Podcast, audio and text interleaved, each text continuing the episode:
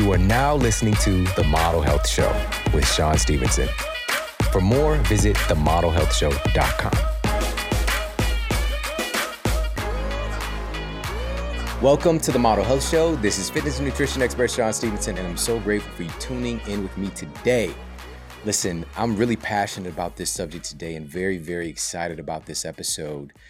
You know, I think that a lot of us often overlook the fact that our perception is our reality, right? Our perception is our reality. We can be in a stadium full of 20,000 other people watching the same game take place and you're going to have 20,000 totally different perceptions or perspectives about the same exact thing.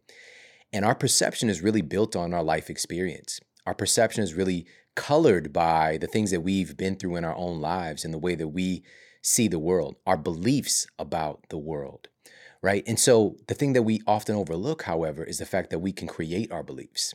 We can choose to think the thoughts that we want to think, but we often just have our beliefs and our thoughts impressed upon us by the world around us because we're not aware that we get to choose this.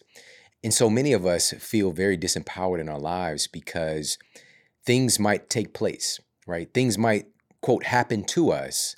And we believe that we are a victim of these circumstances. And again, not realizing that we get to choose what they mean to us. And just to share a really uh, visceral story from me, is my grandmother. And I've talked about her on the show before. She gave me a very powerful imprint when I was a child. I lived with my grandmother uh, through kindergarten, first grade, second grade. And these are my earliest memories, pretty much my earliest memories. I have a couple things before that.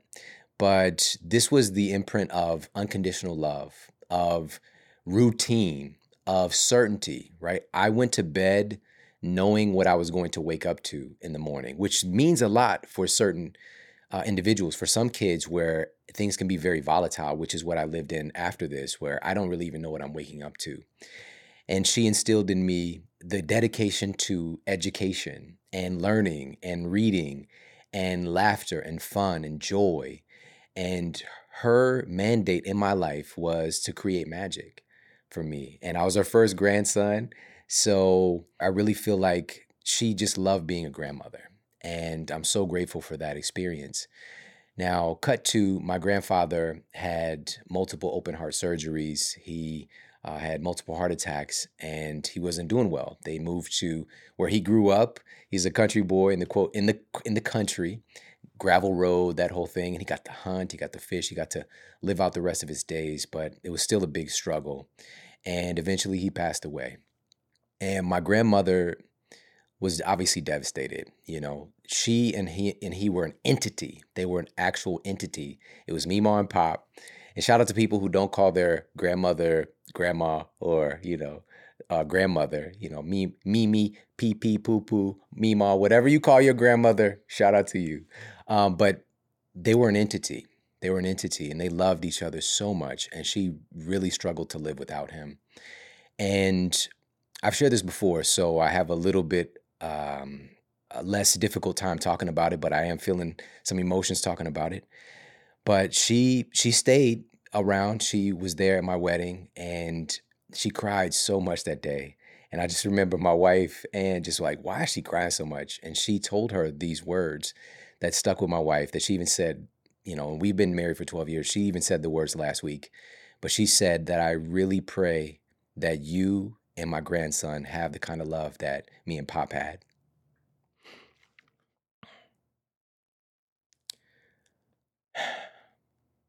And shortly after that, um, you know, she was she was heartbroken and she took her own life. And I was heartbroken as well, as you can imagine. You know, that was my imprint. She made my life magical and she loved me so much and you know I've got she's got so many other grandkids. I think she's got like eleven, and um, you know her children, and I was at a different place in my life. However, you know I'd done a lot of work to break out of the conditions that I was in. You know, being around a lot of struggle and violence and a lot of pain, a lot of heartache, a lot of hardships. You know, I had two kids already at a really young age. And I struggled just to make it through school, not because of the education. You know, I did excellent on that side. It's because of my attitude and my finding myself in trouble and fighting so frequently. And because of that and the work that I was doing for myself and realizing, and this is the most important thing, I realized that I get to choose the meaning. It's not the thing that happens, it's the meaning that we create from what happens. And when she left, other people in my family took on the meaning that she left them. Why would she do this to us? And for me, I took on the meaning of she loved him so much. She couldn't live without him. And I want to love like that. so funny. I mean, even even on the drive over here, I just thought about this and I just felt tears coming because I'm so grateful for her. I'm overwhelmed with happiness right now. I'm just so happy. And that's why, you know, I'm feeling these tears. It's not because of sadness. It's I'm so grateful what she gave me and the time that I had with her. You know, I got to choose my story and choose my perception of the experience. And we all get to do that. And so let me get rid of this cry voice and just share with you today. I have a guest on that she is probably the top person in the world in helping people to actually transform their perception because that's really what's controlling everything about you in your life whether it's your health whether it's your finances your relationships it's all based on the way that you think your life right now is a result of how you think and so i'm really really excited about this episode and i think it's really going to blow your mind so be prepared to take some great notes all right now with that said uh, I just got back from a really cool trip. I went and spent a couple of days at my friend Shaun T's house. You probably know Shaun T. Everybody knows Shaun T's household name, the creator of Insanity, T25, Hip Hop Abs, legendary icon in fitness, probably the icon in fitness. And so I was hanging out at his place for a couple of days. And we were just, you know, we are hanging out. We had a conversation, and my wife was there with me as well. Ann was there, and we were just hanging out. And somehow we got to talking about sleep and rest and recovery, which is a topic when people have small kids. He has twins. Uh, him and Scott, they have twins, and they they call it twin sanity, right? Two year old kids, and they sleep wonderfully, you know. But there was a time, obviously, you know, for a lot of people when it was a struggle, and so Shaun is a huge fan of naps. All right, he's like that's his thing, right? Um, he's like anything with nap in it, napkins, all right, Napster, right? If there's nap in it, he's about that, all right? And so I did an episode of the Model Health Show dedicated to the science of naps, all right, the science of napping and also sleep tips for parents as well. So we'll put those for you in the show notes. But when we were talking about, you know, sleep and the rituals and routines, I realized like, wait a minute, hold up, hold up. I know he's about that that good sleep. And I was like, do you sleep on Ettitude sheets though? And he was like, well, what's that, Sean? And I was like, Sean. See how, how that's happening? Sean was like, what's that, Sean? But I was like, Sean, listen, you have not truly had an incredible sleep until you sleep on Ettitude sheets. This is organic bamboo lyocell, softest material ever to be made into sheets. Number one. Number two, they're hypoallergenic. Number three, they're antimicrobial. Number four, they're moisture wicking. So that means, you know, we sweat when we sleep right? That's kind of gross. And if you get too hot, that can cause disruptions with your sleep. Number five, they're also actually thermal regulating sheets. Guys, come on now. We know now through the the advent and the popularity of Sleep Smarter and all the sleep science that controlling our body temperature is one of the things that regulates our sleep cycles, right? When we're sleeping, there's a natural drop in our core body temperature. This is how we evolved. We were designed this way with all of life. When it gets dark outside, the temperature, even if it's hot where you live, the temperature still goes down a little bit in the nighttime. And the human body wants to do that as well to elicit uh, sleep related hormones, neurotransmitters, enzymes that help to facilitate sleep. So we don't want to be running too hot those things are cool, but these sheets are so soft, so amazing. So, listen, it's it's right now. It's that time of year. It's gift giving season. Give yourself this gift because guess what I did? As soon as I got home, I ordered Sean some Ettitude sheets and had them sent to his house with a little card. And guess what? Whole month made, right? Being able to give a gift like that. Don't get me a tie. I don't want a tie. I don't want socks. I don't want what did my brother get me last year? He got me uh, a thermos. Don't give me a thermos. Ettitude sheets is the gift. All right. And shout out to all the gifts though that I I, I like socks and thermoses. But Ettitude sheets is a game changer. That's something that you give a gift to somebody who has, you know, a lot, or maybe you consider they have everything. They don't have these sheets. All right. And you need these yourself. Give yourself this gift. Right now, I've got a very special offer. Head over to ettitude.com forward slash model. That's E T T I T U D E dot com forward slash model. Got a special discount for you. And we're also going to get you an exclusive 30 day sleep trial. And so you can sleep on it, dream on it. And if you don't absolutely love these sheets, you can send them back for a full refund. But I guarantee you, you're not going to want to give these up. All right. So head over there, check them out. It's ettitude.com forward slash model and get the hookup. All right. That's E T T I T U D E dot com forward slash model. And now let's get to the Apple Podcast review of the week. Another five star review titled Smart and Gentle by Belle Belisa. I only listen to the Model Health Show. Can't get into any other podcast. I love your knowledge, your voice, and your gentleness with guests. I love that so much. Listen, I don't mind if the Model Health Show is all you listen to, and I'm going to keep it coming for you as well. Uh, thank you so much for making me a part of your life and rolling with me. It means everything. And uh, listen, everybody, if you've yet to do so, please pop over to Apple Podcasts and leave a review for the show. It means so much to me. And um, also on this episode, if you're watching on YouTube, guys, we're blowing up on YouTube. All right.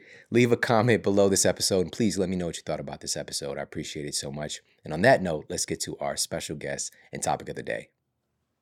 There are few speakers and therapists today who have the wide experience and stellar reputation of Marisa Peer. Named Britain's best therapist, Marisa has spent over three decades treating a client list that includes international superstars, CEOs, royalty, Olympic athletes, and the list goes on and on. A best selling author of five books, Marisa's USP is that she teaches, quote, simple steps that produce dramatic and life changing results, end quote. Marisa's also been featured in major media, television shows, uh, just about any magazine that you could name related to health and wellness. And she's also just had a really huge impact on so many of the people that I know personally and I'm very, very grateful to have her on the show today for you. So now we're going to jump into this conversation with the incredible Marisa Peer. So, speaking of art and speaking of culture, you were just mentioning that you spoke for Vogue. Yeah. And I'm curious about this because your big movement is I am enough. Yeah. And that lack of belief is for me, Mm, and I, I know you would agree with this, this is your, your movement. sure. It's at the core of so many psychological issues. And so Mm. speaking to a magazine that traditionally would probably make women feel like they're not enough. Like exactly. how did you how did that all work out in the first place? well, the strangest thing is, I asked you to come in and give them a talk about why their um, why their sales were plummeting. I mean, all magazines across the world have that because people don't buy magazines or papers anymore; they go online. Right. And so I told them the truth. You make women feel they're not enough, but you could do so much to make them feel they are enough. And I introduced them to the I'm Enough movement, and they did take it on board. And they did put posters and and uh, artwork around saying I am enough. Because if you can get your workforce to believe they're enough rather than not enough, and of course on a magazine, especially a fashion magazine, when are in a competitive, they don't get along. Everyone's like, oh, you're better than me, you're taller, thinner, you got a better label than me. And they found that just getting all the staff into the I'm enough movement changed that bitchy, mean girls competitiveness and made them much more supportive of each other. Mm, And then they decided to introduce it to their readership. I mean, obviously, a magazine is going to sell fashion, that's their sponsors, but you can do both. You can sell fashion and enoughness, and it changes everything because we all know that anorexia and bulimia practically didn't exist until the media came in In fact, there are studies in both Turkey and Fiji that prove that there was very minimal anorexia, bulimia, and eating disorders until cable television came in. And within three years, both those countries had an epidemic of eating disorders because girls start to look at friends and go, Oh, I should look like that. Yeah. I should be really thin with big hair. I should have um, thin thighs and, and big hair, but I got big thighs and thin hair, so I'm not enough. And when you, the media has done a huge amount to damage our next generation because it's what I call overexposure to fake perfection. Everyone on Instagram is perfect. Everyone on Facebook picks their perfect pictures, and young kids coming up think, I should look like that. I don't look like that. Mm. I'm not enough. And then they have all these role models like Kim Kardashian, and they don't understand that's not real. No one leaves their house looking shiny and glossy unless they've got a team of staff behind them. And I see that with young mothers too. They have a baby, and of course they're tired and stressed, but they look at all these women just had a baby, a skinny, shiny hair, perfect teeth, perfect baby, and think, oh, I'm not enough. Mm. And, and the media has really damaged people. And, and not just women, guys too. I work with so many depressed teenage boys, so many suicidal kids. And when you peel away the layers of what this is all about, it's always I'm not enough. I'm not clever enough, attractive enough, smart enough, successful enough. And it's behind every addiction, too. I've worked with thousands of addicts. I've never met one in my entire life who said, I'm enough. And when you don't feel enough, guess what you need? More. Yeah. I need more drugs, more meds, more praise, more stuff because I don't feel enough. And, and what conventional medicine is doing is try to treat the symptom instead of treating the root of this not enoughness. You know, I I'm aware that a lot of psychiatrists, psychologists, they realize and are taught some of these kind of core Yeah. um, gaps in our personality and the way that we think, but they're not exactly, and you know, this the field isn't that successful with actually treating it, especially treating it in the short amount of time that you're able Mm. to do it. So Yeah. what's what is what's different about your approach and why are you so successful? So many people that I know love you so much. You've had such a huge impact on their life and like talking to you in one conversation. Well, my passion was why don't I simplify therapy? I mean, there's no other um there's no other thing where you go, hey, I got a headache. Shall I go and talk about it for a year? I, I got a pain in my tooth. Shall I ring up my dentist? Go, hey, can I come in and discuss this? I go, no, you got an infection in there. I got to get the infection out. And therapy is a very strange model. It invites you to turn up and discuss your pain for a long time without any guarantee that you'll get better. No other doctor would go, Hey, here's the model. Come and talk about your pain. You might not get better. You might. Who knows? I'm going to ask you every week, How do you feel? Well, I feel I'm in pain. when are you going to take the pain away?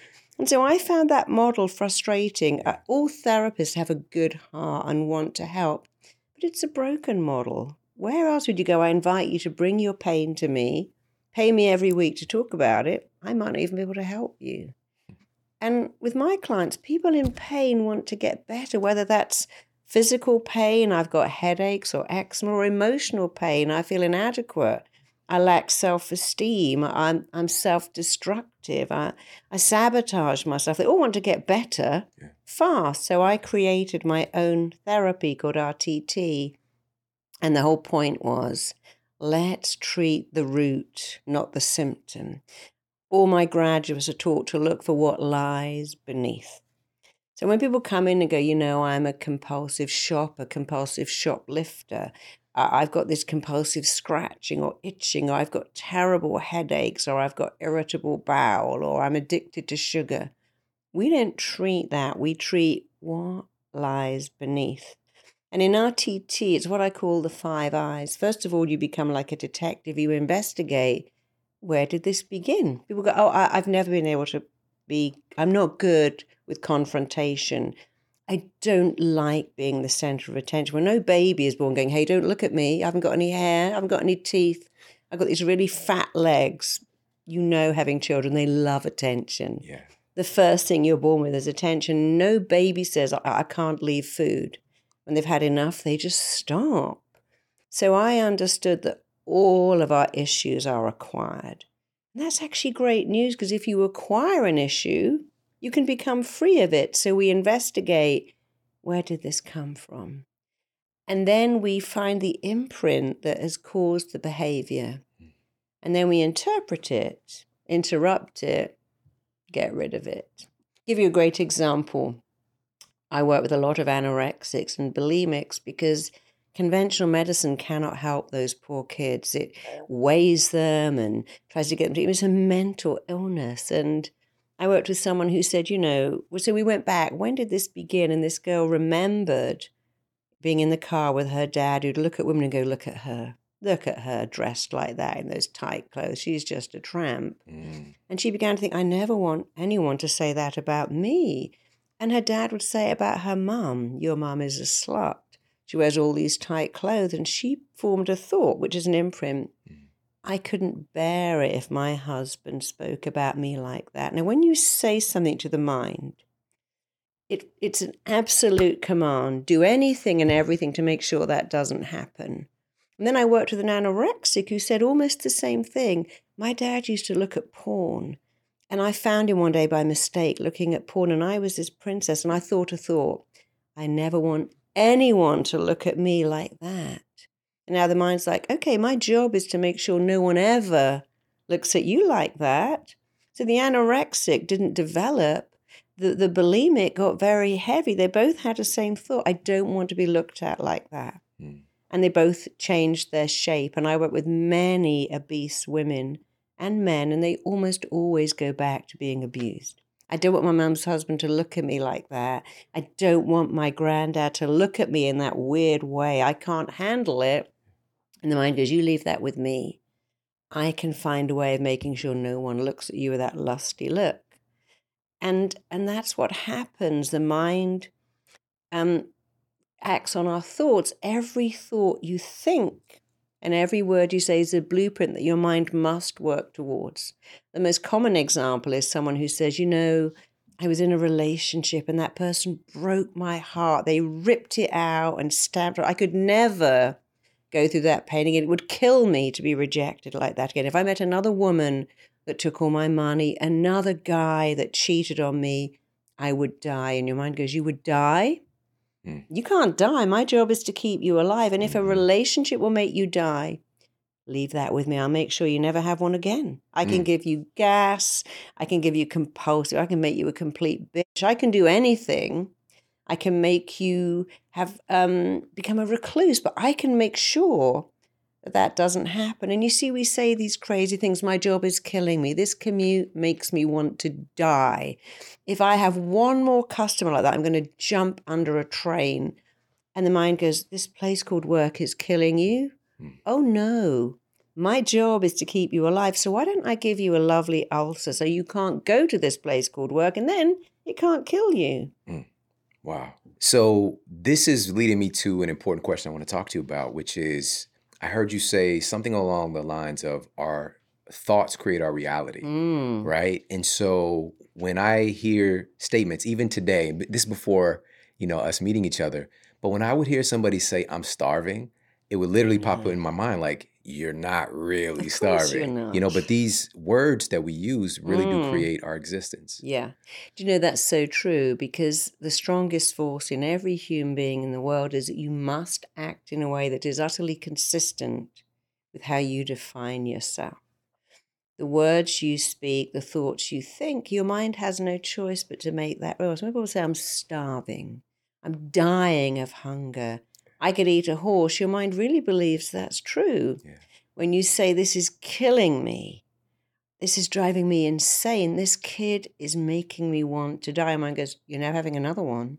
If mm. one makes you want to die, why don't I just give you unexplained infertility, secondary infertility? Because we think our mind's job is to make us happy. It really isn't. It's just to keep you alive on a planet when not long ago, the odds weren't that great. So everything we do is to keep us alive. You know, one of the reasons we can't bear to be hungry is that that is the number one thing that killed us 500 years ago, not disease, hunger.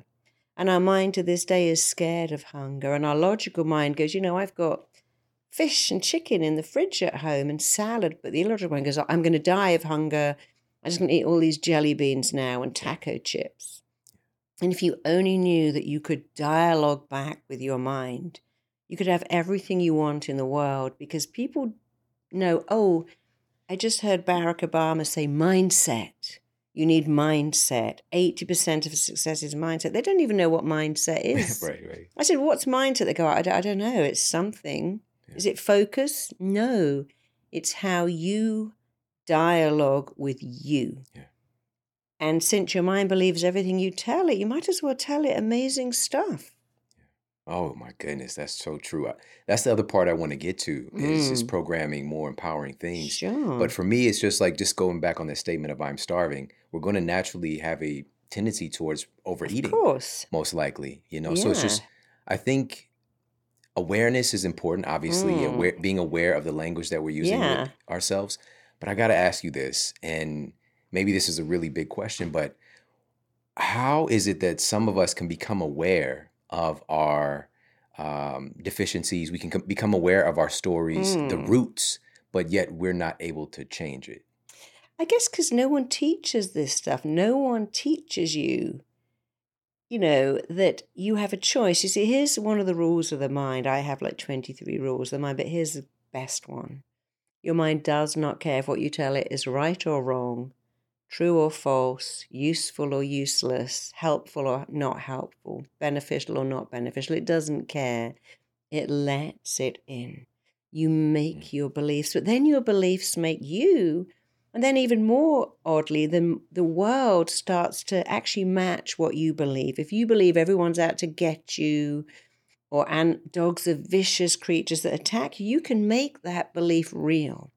And if you believe people are actually honestly really very nice and kind, and dogs are lovely creatures, they're man's best friend, that too will become real. So a lot of people know this stuff, but they actually don't know how to change it. So I had an American PA for one, I loved her, and she used this expression all the time. When I got the job with you, I wanted to die. When I knew I was coming to London, I wanted to Yeah. die. And this cute English guy asked me, I wanted to die. I'm like, darling, you don't want to die. You want to live. Stop saying, I want to die.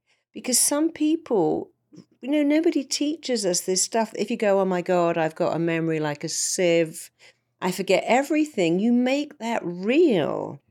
And it's very important when working with children to really be aware of not saying, so, you know, I, I see many people with wealth blocks. They come in and go, I, I can't make money, I can't keep money, I can't attract money. And your relationship with money is actually fixed almost before you are five years old. And if you see your father going, This job is killing me, this is the price you pay for working for yourself. So one of my clients said, My dad used to lie on the sofa every Sunday with a headache and go, That's what happens when you have your own business. It kills you. Mm. Or another one said, My dad took antacids every morning and said, I've got an ulcer because this job is killing me. And a small child thinks, I, I don't want that job that's killing. I'd rather not have a job.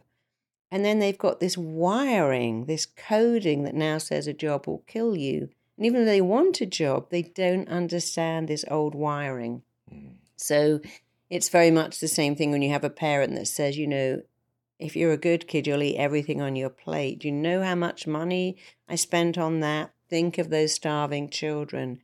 And they're wired to eat everything until they don't understand how to leave food, or even more simple. The parents going, Come on, school bus is coming, hurry up. You're making everyone late. And children naturally eat very slowly. They engage with the food. You know, when you're feeding your baby, you've got the next spoon. They're not going to take it till they've done with the first one. But when you make them eat fast and make them eat fast, you wire into them this eating mindlessly without even thinking what's in front of you. Do I want it? Do I like it? I don't know. I just hoover it all up. Mm. This reminds me of, I mean, I grew up, I literally heard these statements every day of Mm. my life. You know, I want to go to the store and just get some penny candy. And my Mm. mom, you know, I asked my mom for money and she says, you know, I'm broke as a joke Yeah. was her big thing. That was the, the classic. Yeah. Um, but do I look like I'm made of money? Of All these different statements. And whenever we would have food, because there were times when, you know, we had to get food from WIC program, Sure. food stamps, or food pantries. Mm. And whenever we'd get a, a plate of food, she'd say, "Eat it all, Yeah, of course. eat it all." And Yeah. even and it's like raises that question of like, if we're poor, how is everybody obese? I know. Right? I know. So that programming, and of course, once I got out of the environment and I Mm. decided I'm going to make my life different, even though I was semi aware that this was a problem, I still repeated those behavior problems, right? Yeah. I would come into some money, I would find creative ways to get rid of it, Of course. right? So I'm assuming this happens for a lot of people. 70% of lottery winners are dead broke in three years. You know, I worked with somebody recently who was working as a trash, we call them dustbinmen, I guess you call them trash collectors. Yeah. Anyway, he went from earning $300 a week, he, he on the lottery got $20 million and within three years was dead broke. When I worked with him, he said, But I actually preferred it. I didn't know who I was with all that money. I didn't know who my friends were. You know, if I paid, they'd say I was showing off. If I didn't pay, they're like, $20 million. Do you Mhm. still expect us to chip in? Right. And he said, you know, I, I didn't enjoy it, but I've also worked with a lot of rock stars who make so much money and are always broke. And when you talk to them about their relationship with money, they'll go, well, you know, my dad got a paycheck on a Friday. It was run out by Thursday night. Mm, And right. so their pattern is you get money and you spend it. And when they win the lottery, they come into that pattern. They just buy stuff they don't need until it's all gone. The 30% who don't go broke when they win the lottery are the ones who already had money, already had a relationship with money and understood. You know, Donald Trump went broke. How fast did he come back? Mm. So if you have a template for love or money, you'll keep it. But one of the things about the mind that even psychiatrists aren't trained in, which I found in my clients, is that we are hardwired to run back to what is familiar while avoiding what is unfamiliar. And that is a tribal behavior. If I live in a tribe and I decide I'm bored, and we used to live in walled cities and they lock the, lock the gate at night to keep you safe, nobody said, Oh, this is boring. I, I want something. No, I think I'll just climb over the gate and go and find another tribe because that was dangerous. Mm. We are hardwired to return to what is familiar and to run away from what's unfamiliar, even if it's bad for us. So people who don't have money actually reject money. People who don't have love, they reject love? They go, I, I don't really want that. I now feel dependent and vulnerable. I'd rather be on my own. And it sounds very hard to understand, but you, you see this in a two year old. Your two year old child all of a sudden goes, I, I don't want that yogurt, it's got lumps in it. I, I don't want that bowl. I only want the pink bowl and the blue spoon. I want the same story every night. I want the same movie every night because familiar makes them safe exactly that age when they could wander out on the prairie and pick their own dangerous berries. They only want what they already know is familiar. Mm, And it's Wow. the most vexing thing for therapists to say, look, why don't you date a nice guy? Oh, they're too good for me. What they're saying is their behavior is so unfamiliar. I need to run back to what I want. And one of the fastest ways to get what you want in life is to look at your behavior and go, okay, what am I making familiar? I mean, I work with so many clients, movie directors, rock stars, film stars. When I go, I love your movie, they go, it was terrible. Didn't you notice? No, I thought it was amazing. You won an Oscar. I know, but the nominations that year were really bad. But you won another one. I know, but they were really bad that year. And then I go, you know what? You know what's wrong with you? You can't accept praise. Tell me about your life. Well, my dad always said, well, there's nothing to you. You're never going to make it. People like us don't make it. When I made it, he was resentful. But that's not work.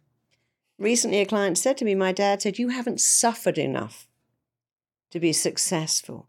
You don't deserve all this success. You just ponce around making movies. But I, I drive a cab, you know, I'm successful. What you do doesn't count. If you saw Rocket Man, there's a very sad scene where Elton goes to visit his dad and he says, Sign this album. And he says, Oh, not for me. I don't even like your music. That's someone at work. So rejecting, withholding parents give their child a familiar. What is familiar is criticism. What is unfamiliar is praise. And what's so tragic is that people who never get praise, when you give them, go, hey, I love your hat. They go, oh, it's not mine. I, I just found it in a lift. It's, oh, I love your talk. Oh, I forgot the best bit. So they not only do they reject what is unfamiliar, they add what is familiar, criticism. And people think depression is because of a chemical imbalance in your brain. It really isn't. The number one thing that causes depression are harsh, hurtful, critical words that you say to yourself on a daily basis and blocking praise while adding in criticism will make anybody depressed. Yeah. That's a formula for unhappiness Yeah. for sure. That's so powerful. And I've got so many different uh, ideas and, and stories that have come up for me personally and that Mm. I've just seen with all the people that I've worked with. But I just want to pivot back to when you said that we, we are hardwired to do this and how kids Mm. are kind of uh, adverse. They have an adverse response to new things with food, for Mm, example. Of course. And we just like, why won't the kid just eat? And Yeah. I was just with my friend um, Shaun T, and he's got twins, and they they Mm. just turned two. He knows they'll eat sweet potato and Mm. chicken, right? And a lot of times you just want to deal with the fuss, you Mm. know. And we did that same thing with my son, and we're you know kind of considered nutrition experts, and Mm. so it, it's more of like there's a patience factor because Yeah. his little brain is just saying like I don't know about this. I don't know what the response is going to be Yeah. because some stuff through my evolution could have made me Mm. very sick or yeah, killed me. exactly. You know, so there has to be a level of patience and understanding. Yeah. And it's difficult to do when our culture is pushing us to do Mm. everything faster, yeah. right? This is blowing my mind. Yeah, if you you know, one of the things we teach people on RTT is the psychology of human behavior because we all want to run our mind and run our life. If you want to run your mind, you better understand it. Mm. And if you understand your mind, there's there's only three things wrong with everybody. One is I'm not enough. One is I want something that's not available, and the other is I'm different, so I can't connect. Whatever you're treating somebody for, if you're a psychiatrist, a doctor, a mental health worker, you only have to treat those three things. And then, even better is, you know, I was told that the mind is very complex and it takes a lifetime to understand the workings of your mind and a second lifetime to put it into practice. I'm like, no, Mhm. that can't be. Nobody would go, hey, Shawn, here's a great brain. Oh my God, your brain's amazing. And you know what? When you're 95, you'll crack it. What a shame it's too late to put it into practice. And I thought that that can't be true. And in fact, I'm very lucky that I've traveled all over the world working with everyone from CEOs to billionaires to someone who's got a bakery or, or is a school teacher. And our brains all work the same. They're very simple. The mind does what it thinks you want based on what you tell it. If you go, that will kill me, I'd die if I do that. I'd rather die than give a speech. Oh my God, I'm so terrified of standing, opening my mouth and sounding stupid. Your mind goes, Don't worry, I'll give you a massive panic attack. You'll never get on that stage when you say, I'll do anything rather than have to have that meeting with my boss next week. Your mind goes, How about a chronic bout of diarrhea? Mm. If you keep saying, I God, I don't want to do that, I do anything not to do that, or even when you go, I'd love to lie around or with nothing to do, your mind goes, How about the flu? So your mind does what it thinks you want it to do, and it bases it exactly on the words you use and the pictures you make. That's the mind. And if you haven't got what you want in life, your mind thinks you don't want that. And if you've got a lot of things that you don't want, like procrastinating and self sabotage, I can guarantee you've said somewhere, I'm scared of being successful. What if I eclipse my husband and no guys like wealthy women? Or, you know, if I make it, I'll be a terrible parent. Or if I make it, the stress will make me ill. So if you haven't got what you want, your mind thinks you don't want that. And if you've got a lot of things you'd rather not have, your mind goes, no, you need those. They're very useful to you. People can't reject you now. So your mind does what it thinks you want, always. Even if it's completely wrong, the way you feel about everything is only down to two things the pictures you make in your head and the words you say to yourself. There's nothing else. You know, you could say, God, I'm going to get in this metal tube and hurtle through the air, and that's going to kill me. You could go, Oh, wow, I've got six hours on a plane. I can watch my favorite movie. I've downloaded my favorite show, can read a book. Um, and we are wired to love what is familiar and avoid what is unfamiliar. That's a fact. But is an even better fact. You can make anything you like familiar or unfamiliar. You know, shoving a lens in your eye is a very unfamiliar Mm. thing to do. No one goes, oh, here's a lens, wham it in. I've done it. Yeah. It takes about 10 days. And then you can do it even without a mirror. You can make anything familiar. And if you want to make something good familiar, make it praise. Because there is nothing on the planet, nothing that will boost your self esteem like praise. And there's nothing that will wither it like criticism. Mm. So hearing this and the fact that we run back to what's familiar, like we're just hardwired to do this, but we can make the unfamiliar familiar. And I'm thinking about, and I know we a lot of people listening, they've either been in this situation or have friends, just like, why are you still with that person? Why do you keep running back to the abuse? Yeah. It's because it's familiar. Yeah. Oh my goodness, that I mean that's such a great question. I work with so many people who go, you know, I could go to a bar, there could be 500 people there. I seem to go home with the one who's abusive and critical. I'm like, well, that's because it's your dad. You know, you're in bed with your dad, you're having sex with your dad. People go, oh, we just clicked, you know, I suddenly I felt I'd known them my whole life. Well, you did. That was your father, withholding father, or it was very critical mother. And but you know what? You can choose to do something else. So when they go, oh, he was too good for me, she was out of my league, what they're saying is, this behavior is unfamiliar. Let me run back to what's familiar. But you can make anything you like familiar. You know, peeing in the toilet wasn't familiar once. Getting a banana in your mouth was not familiar. I mean, I have pictures of my daughter when I first gave her a yogurt. It's in her hair, it's in her ear. But now she can eat a yogurt. You can make anything familiar. And one of the things to do is to go, I will make this familiar. Yeah. So I worked with a girl a little while ago who dated horrible men who hurt her. And her father was super critical, super withholding. And that's the kind of guy she went for. And I said, okay, this is what you do. You say, I am going to make a nice guy familiar. Never add if it kills me or if it's the last thing I do. Just say, I'm choosing to make a nice guy familiar. It will feel a little odd, but if you keep saying it, it becomes real. It's no different to saying, you know, I drink tea every day with heavy cream and sugar, and I know it's bad. So I'm going to have black tea or herb tea. And the first time I try it, I go, oh, this isn't the same. You go, but I'm making it familiar. I'm making it familiar. I'm choosing to like it this way because when you say to the mind, I'm choosing to say no to candy and yes to fruit, no to donuts and yes to fruit, if you say the words, I'm choosing to do this and choosing to feel great about it, your mind goes, Oh, you want this? Mm-hmm.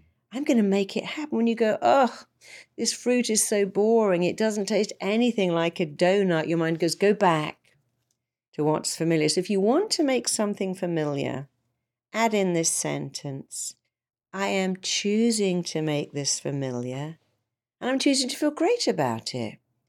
People even say, you know, I want to go running, but oh, it hurts and my knees hurt. I bought a gym membership, but I don't like it. It's too hard. And if you go, I'm, I'm choosing to work out every day, I'm choosing to meditate, I'm choosing to make a NutriBullet instead of a coffee, I'm choosing to eat salad instead of taco chips, and I'm choosing to love it, your mind will move you towards it like a laser mm. really fast. And if you go, oh, it's not the same, is it? I'm eating this rabbit food now. Who likes that? Your mind will move you away from it. Yeah. I could speak from experience on that one. Yeah, I literally I would see even when I met my wife and we were just dating, she would eat salads. I, I didn't eat a salad until I was Yeah. in my mid twenties. Yeah. And I'm just I literally would say, Why are you eating that rabbit food? Like you Mm. might as well go outside and Yeah. grab something off that tree. First of Mm. all, what's wrong with that? You know, the tree, whatever's on the tree is probably healthier than Of course. you know, my pasta or whatever. But um, you know, it's the language that we use. It just creates an aversion or it can draw us closer. Sure. So I want to ask you about the ownership language that we use as well. Yeah. You Oh, know, that's yeah. something I would see in my practice Mhm. uh, in the years I was working as a, as a nutritionist. You know, people come in, they say, you know, my diabetes, Yeah. Oh, my my my Mm. heart disease, my cancer. You know, they would really own whatever these Mm. different issues is. My depression, my Yeah. anxiety, my social anxiety. Mm. Can you talk a little bit about that? Yeah, when you prefix anything with my, you own it. My is an ownership word. And if you put my in front of it, my diabetes, my cancer, my migraine. I need my cookies. I need my Starbucks every morning. If you say that, you own it. And if you call it the, that's a neutral. You see, women don't like it and go, here's the wife. Because that's that's insulting. The wife, Mm. my here's the kids. How about my kids? So if you understand, if you call something my, you own it. You can go, this is my house. This is my book I wrote. This is my kid. Isn't aren't they great? You don't call something the if you're not going to possess it. But if don't ever say I've got my headache again. It's the headache. I've got the headache. I don't own it. It doesn't belong to me. I've got the illness. I've got the tension. I've got the. My little girl went to visit my mother and came back and went, Mummy, I've got my tension headache. I'm like, no, darling, you're five years old. Five year olds don't get tension. That's a grandma word. Hmm. We don't do illness. We don't do pills and medication. But my mother was a massive hypochondriac, and I had to teach my daughter. my- I've got my my irritable bowel. I've got my this. And one day she said to my my mum, "Grandma, what are all those pills?" She goes, "Well, that's for my headaches. That's for my leg pain. That's for my stomach." And but Grandma, how do they all know where to go? Which I thought was a great question. right. But if you don't want to own something, never call it my my temper. You know, I'm Irish. I've got a my temper. I'm Italian, of course. I, I've got the alcoholic gene. No, you haven't. Genes are only one percent of you. So a very simple thing to do is look at how you speak to yourself, because the words you use are the blueprint for what you are. Take out the word my. You can go my ambition, my drive, my passion to be a speaker. I got something to say and I can say it. But if you go, oh, I got my nervous stomach now, you know, when I go on stage, my blushing happens and then I open my mouth and my fear makes me go, uh, uh, and I knew I'd messed that up. No.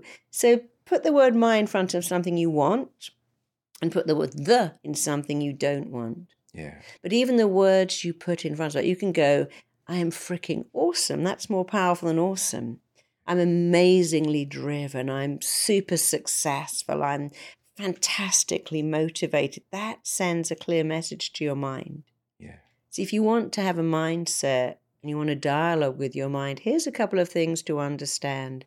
The mind only works in the present tense. You can't go next year, I'll be rich. Next year, I'll have a bikini body. Next year, I'll have a great relationship because your mind doesn't even know what that is. It has to be now. Hmm. I'm successful now. I'm healthy now, even though it isn't true. It must be in the present tense. It must make a picture, saying every day in every way, my life is better. I call that a WTF expression. What, what, what does that even mean?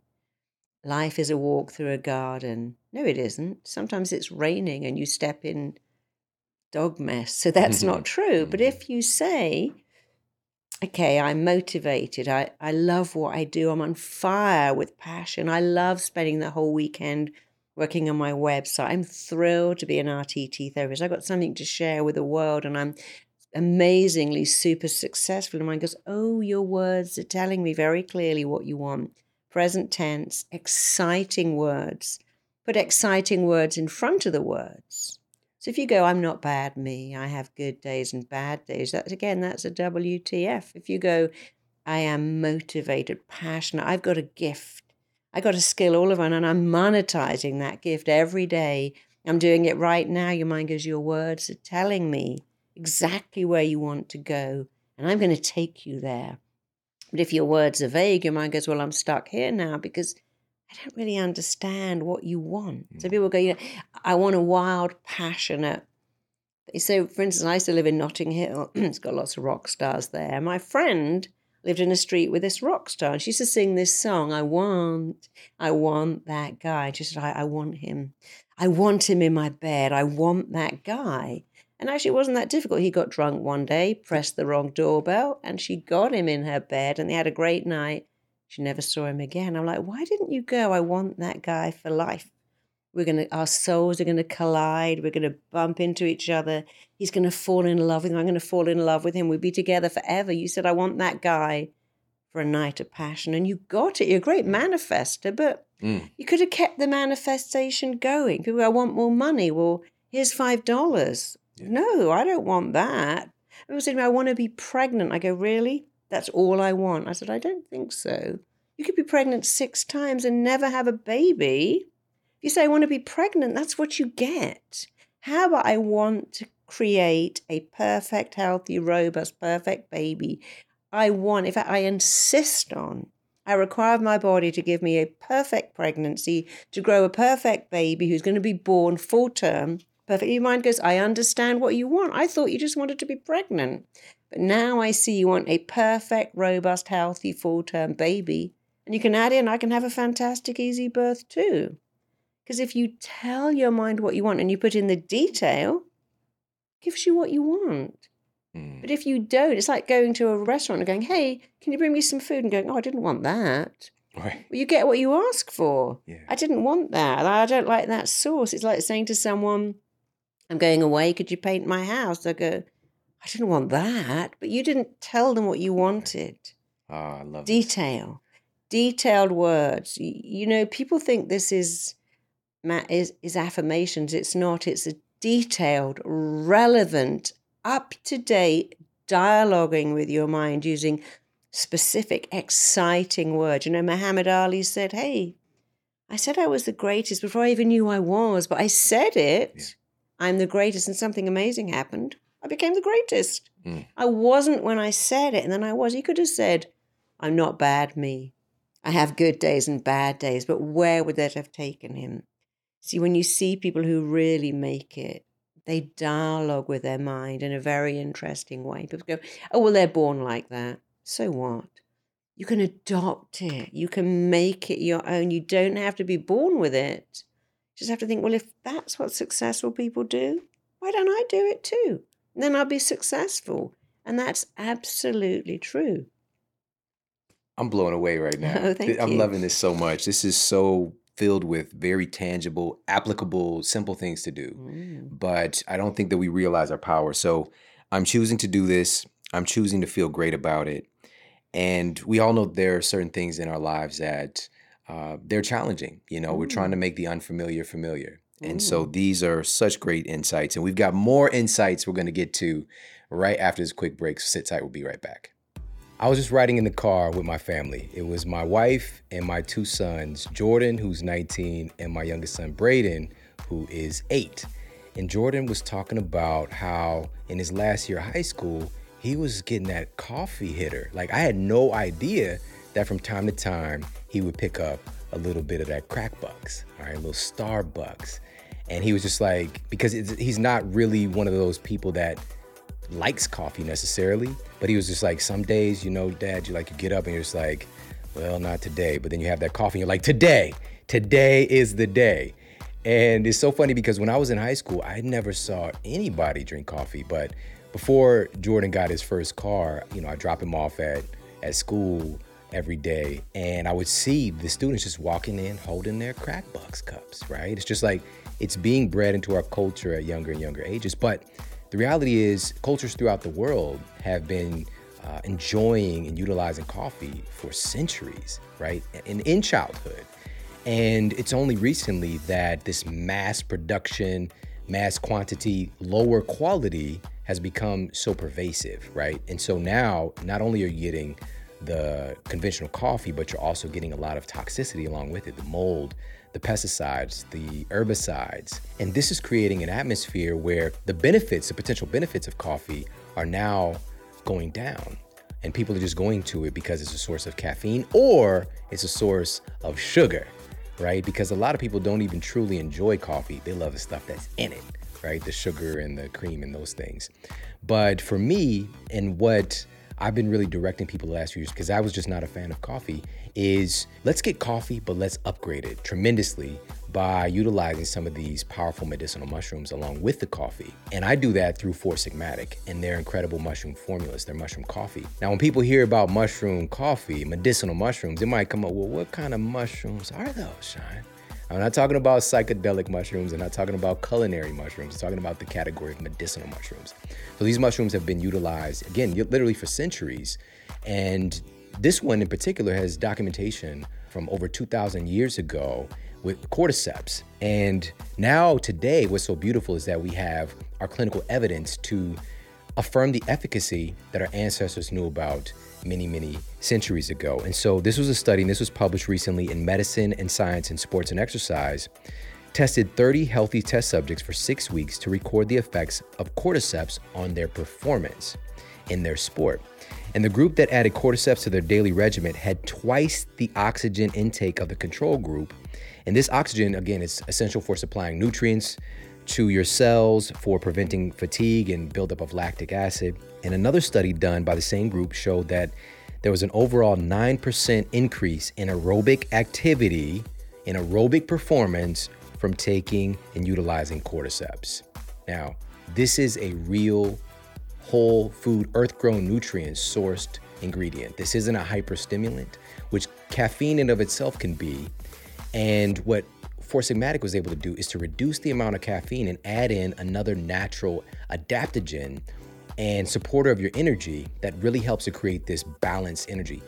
You'll never have those crashes or these strange, crazy coffee jitters that you can get when you utilize Four Sigmatic. All right, so pop over there, check them out, get your hands on some like yesterday. It's foursigmatic.com forward slash model. That's F O U R S I G M A T I C.com forward slash model. Get 15% off the Cordyceps coffee the lion's mane coffee if you really want to focus on that mental fortitude because lion's mane mushroom this is from the university of malaya found that lion's mane is able to actually create new brain cells. That's right it has neurogenesis capabilities right? Literally the creation of new brain cells and it's found to be neuroprotective and now it's being studied for use for traumatic brain injuries as well.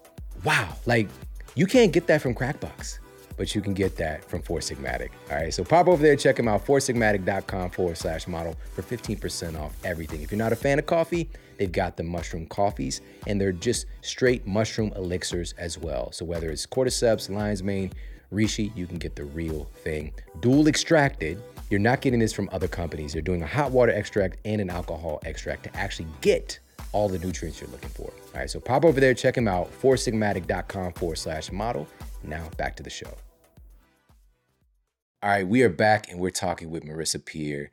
And before the break, we were diving in on some of the language that we're using and really understanding that our our words create our reality. And we can speak to ourselves in a kind, affirmative manner, or we can speak to ourselves in a way that breaks us down. Mm. And also moving ourselves from the unfamiliar to the familiar. Mm. Because if we want a better life and that's not our experience right now, mm. it's unfamiliar to us. Sure.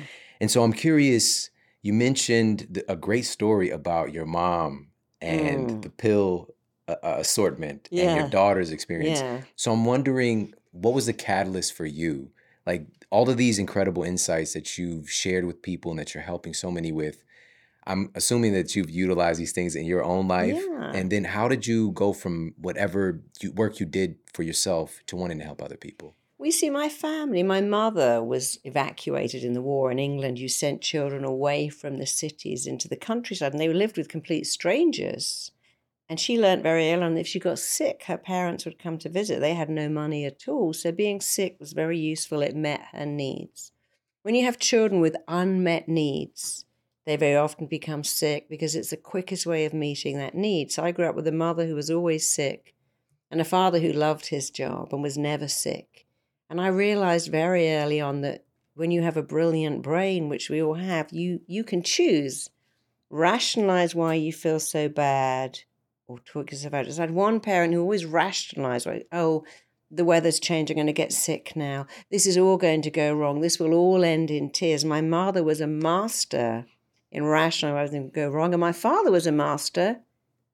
I never get sick. My body would never get sick. I love my job too much. Those kids need me. He was never sick a day in his life. My mother was always sick. It was an interesting home to be mm. brought up in. And I realized very early on your words shape your reality. If you don't like your reality, change your language. Rationalize why you feel so bad. Talk yourself out of it. This freeway is killing me. Or, hey, I've got a car. I got money to pay in gas. That's someone else's fantasy, dream, come true? What would you have given 10 years ago for this problem that you got to commute to a job and you moan and bitch about it? Oh, the freeway is killing me. This job is too much. I'm dying under my paperwork. I'm at my maximum bandwidth. I can't take it. And of course you can. It's someone else's fantasy. And so that was very interesting to me to understand that you can choose how you feel about anything. I mean, after all, if you decided to get a whole sleeve of tattoos down your arm, would you go going, hey, is this going to hurt me? They go, of course it's going to hurt. Mm. To take you a year to get that tattoo done. But some people choose to love pain. How weird is that? I'm choosing to love tattoos. I love a bit of pain. I love endurance training. I love pushing myself to the limit. But you see how they choose it. And other people go, oh, I couldn't do that. That would kill me. No. So you, you got to understand that you should be your own best friend and talk to yourself better. And so, you know, I wasn't destined to be successful. My brother went to a private school. I didn't. My parents tried to train me to be a nanny because I was told I would never make it. And but I realized very early on that that's not up to anyone else. That's up to me. And when I was told I could never have a baby, would never get pregnant, couldn't carry baby to full term, I heard a voice in my head going, "Don't let that in." And much, much later, I had cancer, and I heard the same thing. Well, you know, I mean, my doctor said, it's got your name and address, it will probably come back. And I thought, what a terrible thing to do to wow. someone to actually knock on the table and go, well, it knows where you live. It's probably going to come back. I'm like, no, it's not coming back. I'm never having that come back. So we get to choose. And one of the biggest things to choose is don't give your power to someone else. No one can tell you how to feel. You're never going to find love because you're not a supermodel. No one's going to love you because you're not wealthy. You're never going to make it because we haven't, we're not the kind of family where we can send you to college. You know, we hear all these limiting beliefs as kids. Why can't you be like your sister?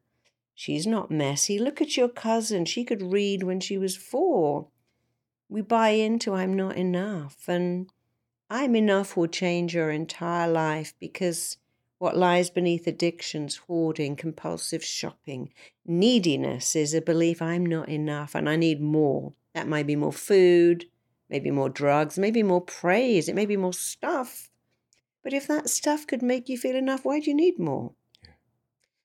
And if you understand that when you think you're not enough, you will always need more. And when you know you're enough, you don't need more, but you think, oh, I deserve a better relationship than this. I deserve a better career than this. I deserve more because I'm worth it. And so, if you want to change your life, join the I Am Enough movement. Write it on your mirror. Say it every day. What else are you going to say when you're cleaning your teeth? I like this minty toothpaste. How about looking in the mirror and going, oh, look, that's in lipstick or eyeliner or marker pen. I'm enough. Wire it in put it on your fridge and fridge magnets. Um, put it on your phone so it alerts you twice a day. Change all your passwords securely, of course, because have you got that? Absolutely, but you'd never work it out because it's got squiggles and dots and capitals and a weird spelling. But I type out every day, I'm enough. I read it every day. One of my clients, amazingly, had it printed on her kids' pillowcases. So they read that every morning and every night and these kids were being bullied and it changed everything. It was a game changer for them.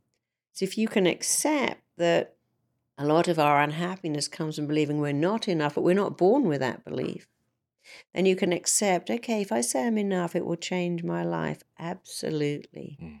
And what's it going to cost you anyway? It's free, it's easy, it's effortless, and it's a game changer. Yeah, yeah.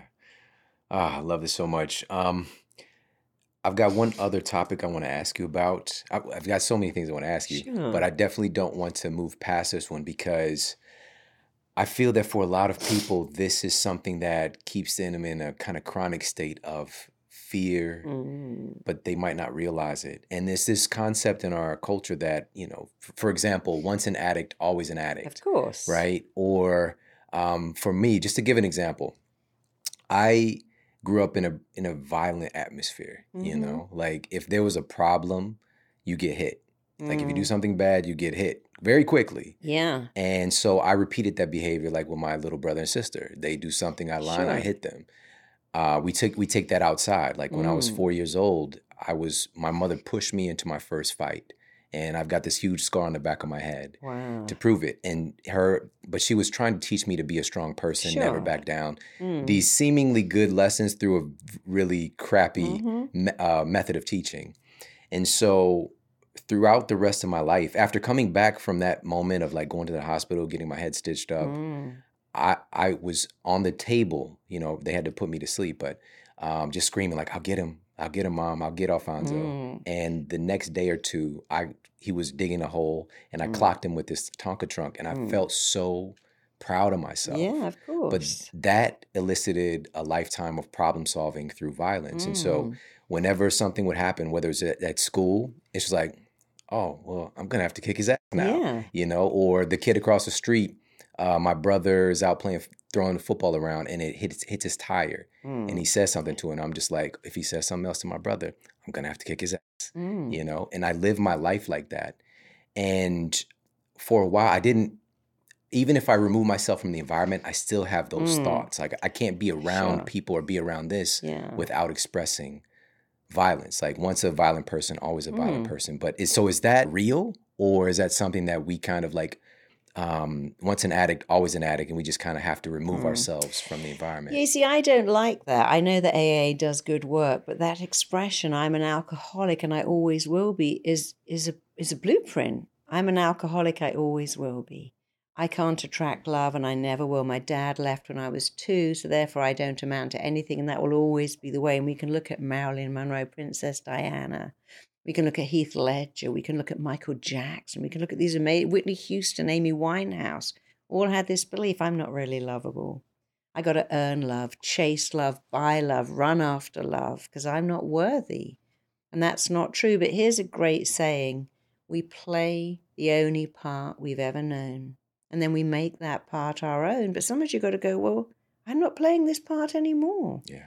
You know, I don't have to play the part of the stupid, ugly kid who thought she was a freak and was only going to be a nanny and thought, well, if I can never have my own kid, maybe that's a good job. I did momentarily look at that and think, I can't have children. Be a great job being a nanny, raising other people's. You know, your parents and mine, no parent wakes up and goes, okay, where's Google? I need to Google how to damage my kid for the rest of their life right now. Let me Google how to mess up my kid. The worst parents in the world don't have those intentions. If they knew better, they would do better. You know, your childhood, if you think of your life as a clock, your childhood is the first 10 minutes. And in that 10 minutes, you learned violence. I learned that I was stupid and inadequate and hideously ugly. But then we both decided well, that's the first 10 minutes. I got 50 minutes left. Why would I make the first 10 minutes color my whole life? I have a choice to stop believing what somebody told me. And someone told them it's like that song, you know, we, we fuck up our kids. We do not mean to, but we do, but they were up in their turn um, by fools who half the time were happy and half the time at each other's throats. So your parents are a different generation. My grandparents, they used to say things like, never show people you've got money because they won't like you.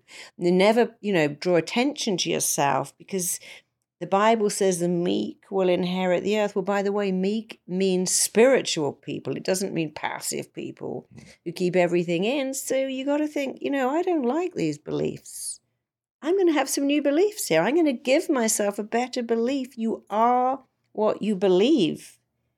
But here's something that you can make any belief you like. I'm going to be an Olympic athlete. I'm going to make it. You know, Meryl Streep, when she went to audition for King Kong, they went, Meryl, you're not pretty. You'll never make it as an actress. Go home. And she said, Well, that's one opinion. In a sea of opinions, I think I'll find a different opinion. And thank goodness she did. Because if you ever saw in my favorite movie out of Africa where Robert Redford is washing her hair, she looks beautiful. But even if she wasn't beautiful, she's a gifted, talented actress with something to share. But it's very easy to hear, you'll never make it, you're not enough, you haven't got the talent, you haven't got the background. And that's another factor that causes depression, not following your heart's desire. So you have to make a decision. Shall I go on believing this belief? Or shall I believe something else? And the most successful people haven't always had a degree or a charmed life or a wealth life, but they have had an ability to go, I, I'm not going to believe this anymore.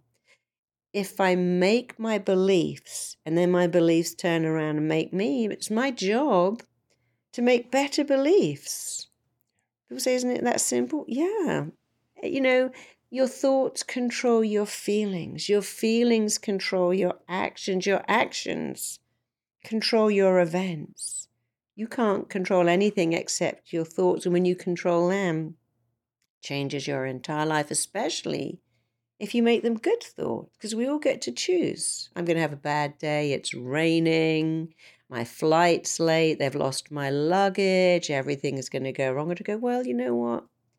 I have great coping skills. I can deal with this. Yeah, I'm stuck in traffic for an hour, but hey, I've got a something in my a, a thing I've always wanted to listen to. I've got some food in my glove box, and I've got a great web download. I can listen to Shawn for an hour in this traffic. You see how the choosing is the key. Yeah. You can always choose this is terrible, everything is going to you go, hey, this is I can still feel great about this. Yeah. This is so powerful. And I want people to choose to connect with you online, yeah. pick up your book. You just gave me a few mm. autographed copies of the book. I'm so grateful for you. Um, can you let everybody know where they can find your book and yeah. where they can find you online? So, I'mEnough.com is not just a book, it's a whole program. We have an audio program. You can try it for free. The book is like $10 and it comes with three downloads that we would sell for $40 each. So, it's great value. So, go to I'mEnough.com. If you want some free products, we, we've got wealth blocks, love blocks, health blocks, success blocks. Go to marisapeer.com and you can take a lot of free products. And if you want to find someone trained in rapid transformational therapy, even better if you want to become a therapist and do what I do, which is, by the way, the best job in the whole world, because you change people's lives and your own in the in the in the meaning. Go to rapidtransformationaltherapy.com and you can do what I do. No background in therapy is required. And we're we're really changing the world. Everybody wants to change the world, but we're changing. But we have RTT in rehab facilities, in, in prisons, in juvenile detention, in school systems. It's everywhere and it's really exciting. Yeah, thank you for making that available for us. And this is a big thing, a big part of my community and why I do the show is to yeah. teach other teachers. Yeah, because course. Because that's how we really create a movement. Yeah. So thank you for being so generous. Yeah. And um, just thank you for putting in the time and the energy and the effort and applying these things in your mm. own life. And um, Vishen is the person that's coming to mind who just yeah. was raving about you over and over again. And his show was one of the most popular episodes we ever had. So, guys, we'll put that in the show notes. That episode you love so much with mm. that man a big part mm. of his success is through working with you. So well, when I met you. Vishen, he he was very uncomfortable speaking on stage, very uncomfortable asking for money, and very uncomfortable drawing attention to himself. And this is not a secret because he's written about it in his book, The Hypnotist in the Hotel Room. And I said, Vishen, you can change all of this like that. We went back to some interesting scenes. One is this belief that if he got money, other people couldn't have money. And that's a very interesting belief. If I have more, someone has less. And so he couldn't ask for money. A belief that good people, because the teacher at his school, the nice ones, had nothing, good people shouldn't have anything and then this belief when the teacher humiliated him is that if you draw attention to them, it's a bad thing. So we, we found three imprints. We erased and eradicated those immediately. Then we wired in, code, installed in a new belief. You have a gift and you're meant to share. Imagine if Frank Sinatra never sang. Barbra Streisand became a nail technician. If you're given a gift, you have a duty to share that with other people, to show them what human potential can be, just like you and I. That's our gift, but there's an obligation to pass that on to other people so they too can shine and be amazing. And I love the fact that one session with Vishen changed everything. And now I have two RTT therapists who work full time in his office, working with all his staff, making them shine. You know what's so great? It's really easy. It's not complicated. It's not long. It's easy. Thank you. Thank you for making it so easy. This has been so amazing. And there's one other thing that I want to ask you about that we had mentioned on our break because I we started singing a song solid as a yeah, rock. Yeah. Right? And you were like, did. ah, music and song yeah. can actually help as part of mm. a really mm. successful and valuable therapy. Can yeah. you talk a little bit about that? Yeah, there's a song called You Can Sing Your Own Song. And with many of my clients, I make them sing their own song. They have like a song, I'll never do it. I'll never get over you. I'll die if you leave me. I can't live without. I'm like, why are you singing that song to yourself? Of course you will. How about singing a better song? Um, so when I'm going on stage, I sing a song, This Girl is on Fire. And if I was a guy, I'd sing This Guy is on Fire. Mm. When I'm working with the clients, we sing the song from Frozen, Let It Go, Let It Go. Because who needs to hold on to mm. low self esteem anyway? I'm having the time of my life. Don't stop me now. I'm having a good time. I'm having a ball. It's a new day. It's a new dawn. And I'm feeling good. So, what song do you sing? Do you sing, Oh, um, I can't live if living is out there. Do you just sing, hey. Um, it's like what was that great song? Every woman, everyone gets up to dance to this song. Is it um, Gloria Gaynor? I will survive. I so, will so survive. so, what do you sing? Do you sing "I can't live if living," or do you sing "I will survive"?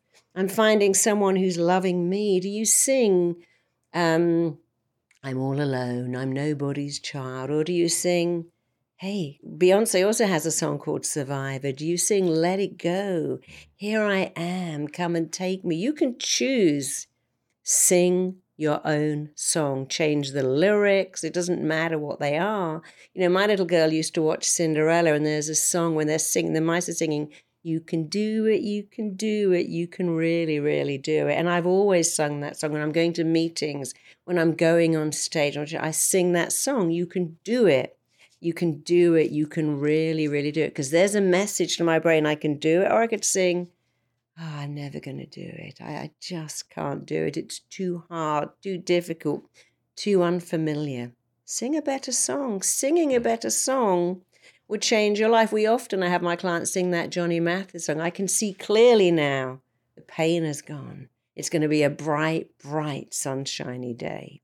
You mm. can sing whatever you want, but sing better lyrics make a little theme song, sing it a lot. Yeah. I'm having the time of my life. I love my life. I wake up every day and say, Hey, it's a great day. I love my day. I'm in love with my day. And my mind believes me because why wouldn't it? I could go, Oh, my God, I've got such a stressy day. This is going to be a nightmare.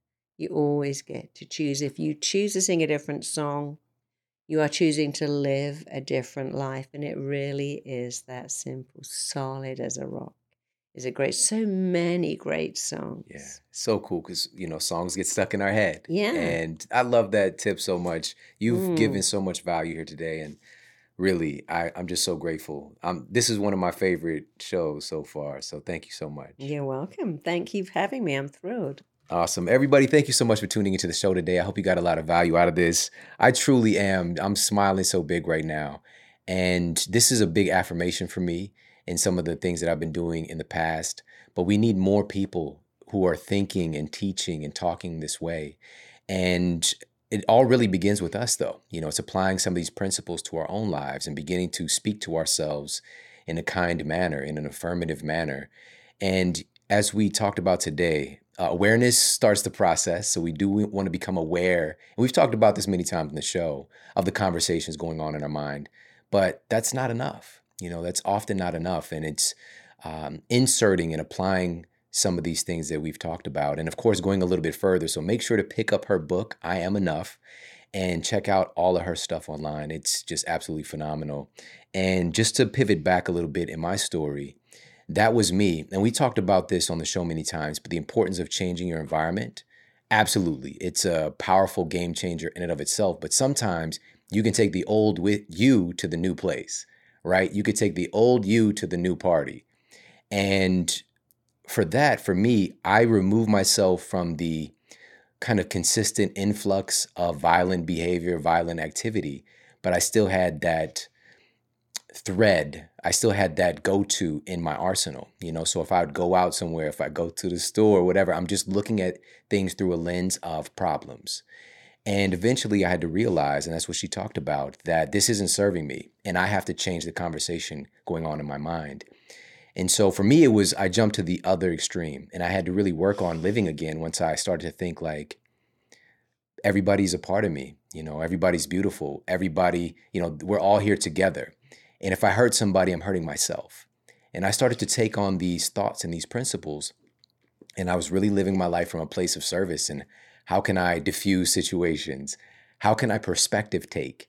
Right? It becomes very difficult for myself, and I'm trying to heal myself to outwardly hurt myself by hurting someone else. And so, you know, again, it started with me taking control and being aware of my thoughts, but changing the way that I was talking to myself about other people. And so, wow, uh, again, so much here. And one of the great things, and I'm just going to say this again I'm choosing to do this. I'm choosing to feel great about it. I'm choosing to do this.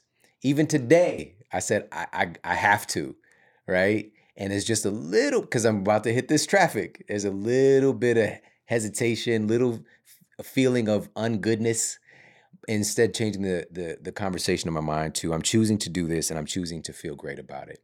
it gave me opportunity to listen to her in the car, you know, one of her epic uh, talks that she she's done. And again, make sure to check her out. I am enough.com is the website. And guys, I've got some powerful stuff coming your way very, very soon.